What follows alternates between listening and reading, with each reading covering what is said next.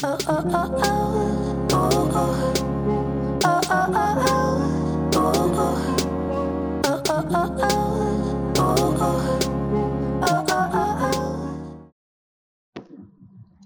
我是凯利哥，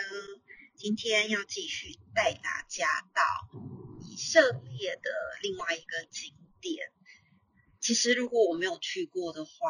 我这辈子大概不知道世界上会有一个这样的地方。它是什么地方呢？它其实是叫昆兰遗址。昆是上面一个日，下面一个比，那个昆，然后兰花的兰，昆兰遗址。如果真的没有来过这个地方的话，其实应该完全不会知道这个地方是什么地方，因为它就有一点像是埃及的帝王谷，因为帝王谷它是比较有名的，所以如果拿帝王谷来比喻的话，你大概就可以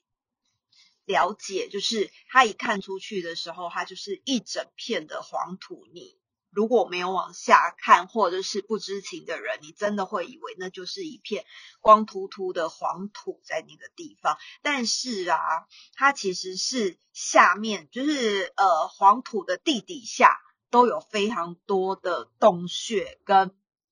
积在那个里面，像帝王谷也是，像帝王谷的话，它其实就是呃凿凿完那个上面的洞，然后看下去下面就是一个一个的坟墓。但是昆兰遗址啊，它凿下去之后啊，其实也是有非常多的那个遗呃遗址跟古迹在那里面。那为什么这个地方很有名呢？它其实是西元前二世纪到一世纪左右。然后他是爱塞尼派的犹太人，就反正就是一个教派的犹太人，因为他不满那个时候要向罗马人上缴羊脂跟牛才可以上天堂，那你知道就会变成说上天堂这种事，你就是要交非常多的牛啊羊啊，你你才有办法上天堂，他好像就是上天堂变成了一个有钱人的专利，所以他们就远离了人群，来到了昆兰的山上。自己组成的一个群组，那这个群组其实就会不分你我，然后他们就是白天工作，晚上抄经，等于他就是到了偏僻的山上。那这个群组呢，他就是白天工作，晚上抄经，他一天呢只吃两餐，主要的食物就是野枣、蜂蜜跟面包。再加上就是他们因为是那个就是爱塞尼派的犹太人嘛，他们一天就是要洗两次身体，要保持身体的洁净在抄圣经。所以在昆兰遗址里面呢，一共就是昆兰遗址就是我刚刚形容的那个地区，昆兰遗址里面一共发现了十个左右的净礼池，就是那个洗澡的地方。那你知道，因为他们洗澡那个地方啊，很奇妙，它就是会有一个很像呃。有点像小型的，像我们现在在泡温泉的那一种池子，然后四四方方的。那你楼梯下去的时候，就是他们会有一个往下走的阶梯，这个阶梯大概就是五到十阶左右，不会特别深。他们可能就是穿着衣衣服，然后走下去，绕池子一圈再走上来，就是那个净理池。大概呃，导游那个时候说的。他们洗洗澡的这样子的方式是大概是这样，就是走下去，然后绕池子一圈，再走上来，然后你就可以去抄圣经。那那个时候呢，彼得就是到这个地方，彼得就是那个耶稣的弟子之一吧？诶，是弟子吗？是啊，这样对，就是彼得，就是他的耶稣的弟子之一，他就是到了昆兰遗址这个地方，发现了这个组织。可是啊，你知道进入这一个组织里面，必须要接受两年的测试，两年以后呢，你才可以被认证是不是可以加入这个组织。这个彼得。在这两年的时间都在这里面跟大家一起工作，跟大家一起进喜，然后白天工作，晚上抄经。两啊不，没有没有没有，他进去之前呢，就是你要经过两年的测试才能开始抄抄经书。所以他这两年他就是只能在那边工作，就是比如说种野枣啊，然后种种，然后畜哎他们有畜牧嘛，我也不知道，反正就是要在那边工作。那两年之后被认证。被认证，他才可以抄经。结果你知道这彼得就超酷的，他就在两年期满被认证入教之后，他就毅然决然的离去。他就说：“我不干了。”我不知道为什么。然后后来呢，又有一天，有一天，那个爱塞尼派的犹太人听说有个叫彼得的人在街上被处死，他们怀疑这个被处死的彼得就是当初回，就是离开他们，就是快要满两年，然后离开他们的那个彼得。那你知道那个死海古卷，死海古卷也是在这个地方被发现的。死海古卷是什么？就是死掉的死，然后海边的海，很古老的古，然后卷书的卷。死海古卷，它是最原始的圣经版，然后他也是在这个昆兰遗址里面被发现，而且他被发现的时候是非常奇妙的，当时候是一个牧羊人，牧羊的小孩啦，牧童应该牧童，他在这边牧羊嘛，那你知道放羊的时候呢，他就。在那边休息啊，后来要把羊带回家的时候，发现哎，怎么有一头羊不见了？后来他就到处找，到处找，然后他就找到找到羊掉到一个洞穴里面，他就发现那羊在洞穴里面。那你知道他要先试探看看那个洞穴深不深啊？他就朝那个洞穴里面，哐丢了一颗石头进去，结果石头好像就砸破了一个东西。他想说奇怪，洞穴里面怎么会传出一个哐的声音？这样。后来他就爬进去看，他就发现呢，他除了发现他的羊在那里面之外，他还发现那个洞里面有非常多的瓦罐，然后那个瓦罐里面就以前的那种陶罐瓦。陶罐这样子一罐一罐的，里面就放了很多的羊皮手绢跟草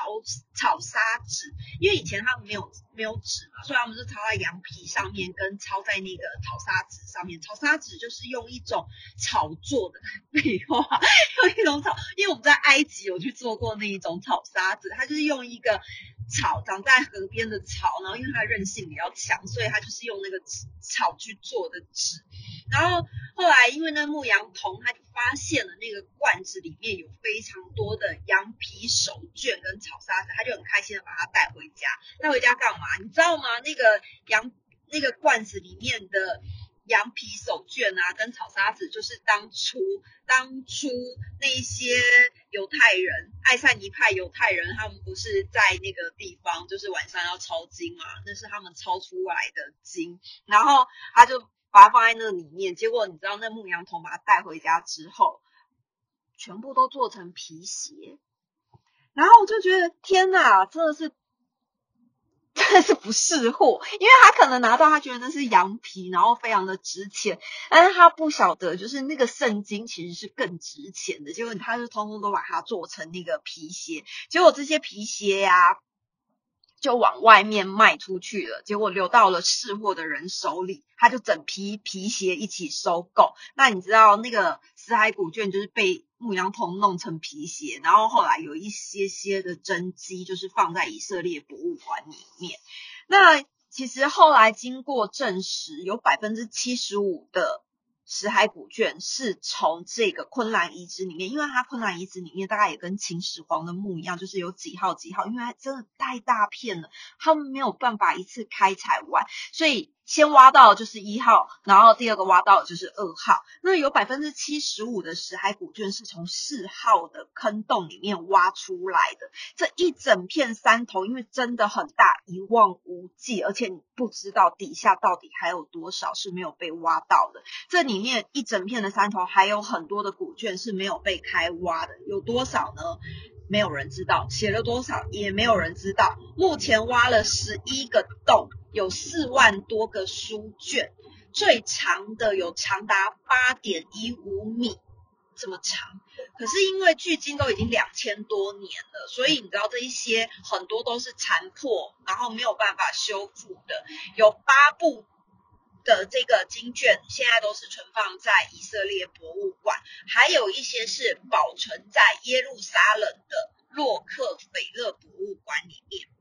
那你知道，哎，刚。哦，对，然后我我刚刚有提到，就是因为那个他们的犹太人啊，有两天要净洗身体，然后所以刚刚有有跟大家说，就是有一个很大的池子嘛，那在这里面其实也挖出了非常多这个池子，我们自己也有去参观。这个池子呢，它就是一个阶梯这样子走下去，走下去之后就是沿着这样子走走一圈，然后上来达到。净洗身体跟心灵，这样子就是整个身体跟心灵全部都经过洗涤，你才可以去抄经书。那因为这个净理池是当时罗马时期遗留下来的，所以现在就是你都还可以看得到他们挖出来的那个净理池啊。你除了洗完澡之后，他们其实是用那个水。要去导流灌溉农田，还有当时候的抄写室，我们也看见了，就是那个挖出来的一个当初在他们在抄圣经的抄写室，他们是用鸟毛的笔，就是鸟毛做成的笔来抄写经文。那晚上的时间呢，就用来祷告跟抄写，所以有非常多的手卷都是埋在这个抄写室的这个地方。那个时候，爱塞尼派的犹太人白天工作，包含。野藻加工，然后那时候我们不是不，他们不是在挖那个昆兰遗址吗？在挖的时候，他还发现了数十个、数十万个，不是数十个，数十万个野藻，而且这野枣是两千多年前留下来的，它等于就是都被盖在一个黄土下面。然后考古学家、植物学家，他就拿这个挖出来的两千年以前的野枣拿去种。结果还长出野枣树，然后再继续种植出来，就是植物的耐性真的很强，很厉害。然后这个昆兰遗址呢，其实我们那天去参观的时候，几乎是没什么人啊，因为在以色列旅行的时候还蛮少遇到呃观光客，其实很少遇到观光客之外，大部分的观光客都是来自于欧美，然后台湾的跟华人就是黑头发的真的是比较少。然后你知道，我们后来离开了昆兰遗址之后，我们去了一个巴勒斯坦自治区。那我们会来这边呢，其实是因为要到耶律哥。耶律哥其实是旧约记录那个约书亚，约书亚就是摩西的接班人，跟以色列子民绕城七天以后，刚呃就是之前的前几个以色列的那个。故事有约旦的那边的旅行的故事有跟大家提到，就是以色列殖民绕城七天以后，然后你要大喊口号，城墙就会倒塌。那这个地方呢，其实就是那个时候城墙倒塌的城市，因此呢，也变成了约书亚渡过约旦以后第一个攻陷的城市。那你知道在？在那个耶律哥里面呢，其实我真的是印象很模糊，因为我们在耶律哥里面，其实看起来就跟外面是差不多的。它虽然是那个呃巴勒斯坦自治区，但是在耶律哥里面，我们只看了一个东西，就是一棵树。然后那棵树呢，它是一棵桑树。据说在圣经里面有一个人非常崇拜耶稣，他就想要跟耶稣做朋友，可是他又不敢靠近耶稣，所以就躲在一棵桑树。上面偷看他，后来耶稣就被耶稣发现，耶稣就请他下来，然后就跟他做朋友，然后答应去他家吃饭。哈 哈然后这个故事就是就是导游就是想要告诉我们，就是透过这个故事，他是要展现出耶稣是一个很亲民的好个性。哈 哈我不知道为什么，就是去耶律哥只看了一棵桑树，而且是还不是跟耶稣有关，是因为那个人想要跟耶稣。做朋友，所以躲在那个树上偷看耶稣，就是这样。你知道那棵那棵桑树来头也不小。因为耶稣是在那一棵树下跟他当朋友的嘛，然后就约定这样，所以那棵桑树呢，活了两千多年之外，它现在外面用一个铁圈，就是把它圈起来，就是代表它是一个神圣的桑树，有验证了那个耶稣的亲民个性。后来呢，在那个耶耶律哥附近还有另外一个地方，那导游。车子停在那个地方呢，它其实是要让我们看一个诱惑山，就是你看过去就是前面就是一座山，然后也是黄土的山，光秃秃的山，然后也没有多大，反正它就是一座光秃秃的黄色的山，我们就远眺。诱惑山，那为什么我们要远眺这诱惑山呢？之前有跟大家提过，就是呃，进入以色列，就是约旦跟以色列，其实很多的景点都是围绕着耶稣的神迹、耶稣的故事、耶稣的诞生地在在参访，就是在。旅行的一一些景点其实都是跟耶稣相关的。那这个诱惑山呢，当然也跟耶稣脱不了关系。然后我们到了那个诱惑山，在这个诱惑山的山顶有一个东正教的修道院，传说就是耶稣在当时候有在这个东正教的修道院里面斋戒冥想四十天，然后那个时候啊，魔鬼就一直很想要诱惑他，反正就是魔鬼，然后就要耶稣屈服于这个魔鬼之下。啊，他就跟耶稣说：“耶稣啊，耶稣，只要你那个屈服于我的话呢，我就会把这些石头全部都变成面包跟美酒给你吃到饱。”没有啊，恶魔当然没有这样讲啊，恶魔没有说吃到饱啦，是我自己加的。然后耶稣呢，最后当然是没有屈服于魔鬼啊，所以这个诱惑山的由来就是这个样子。好，那这一次的诱惑山的旅行就到这边。接着呢，隔天我要带大家到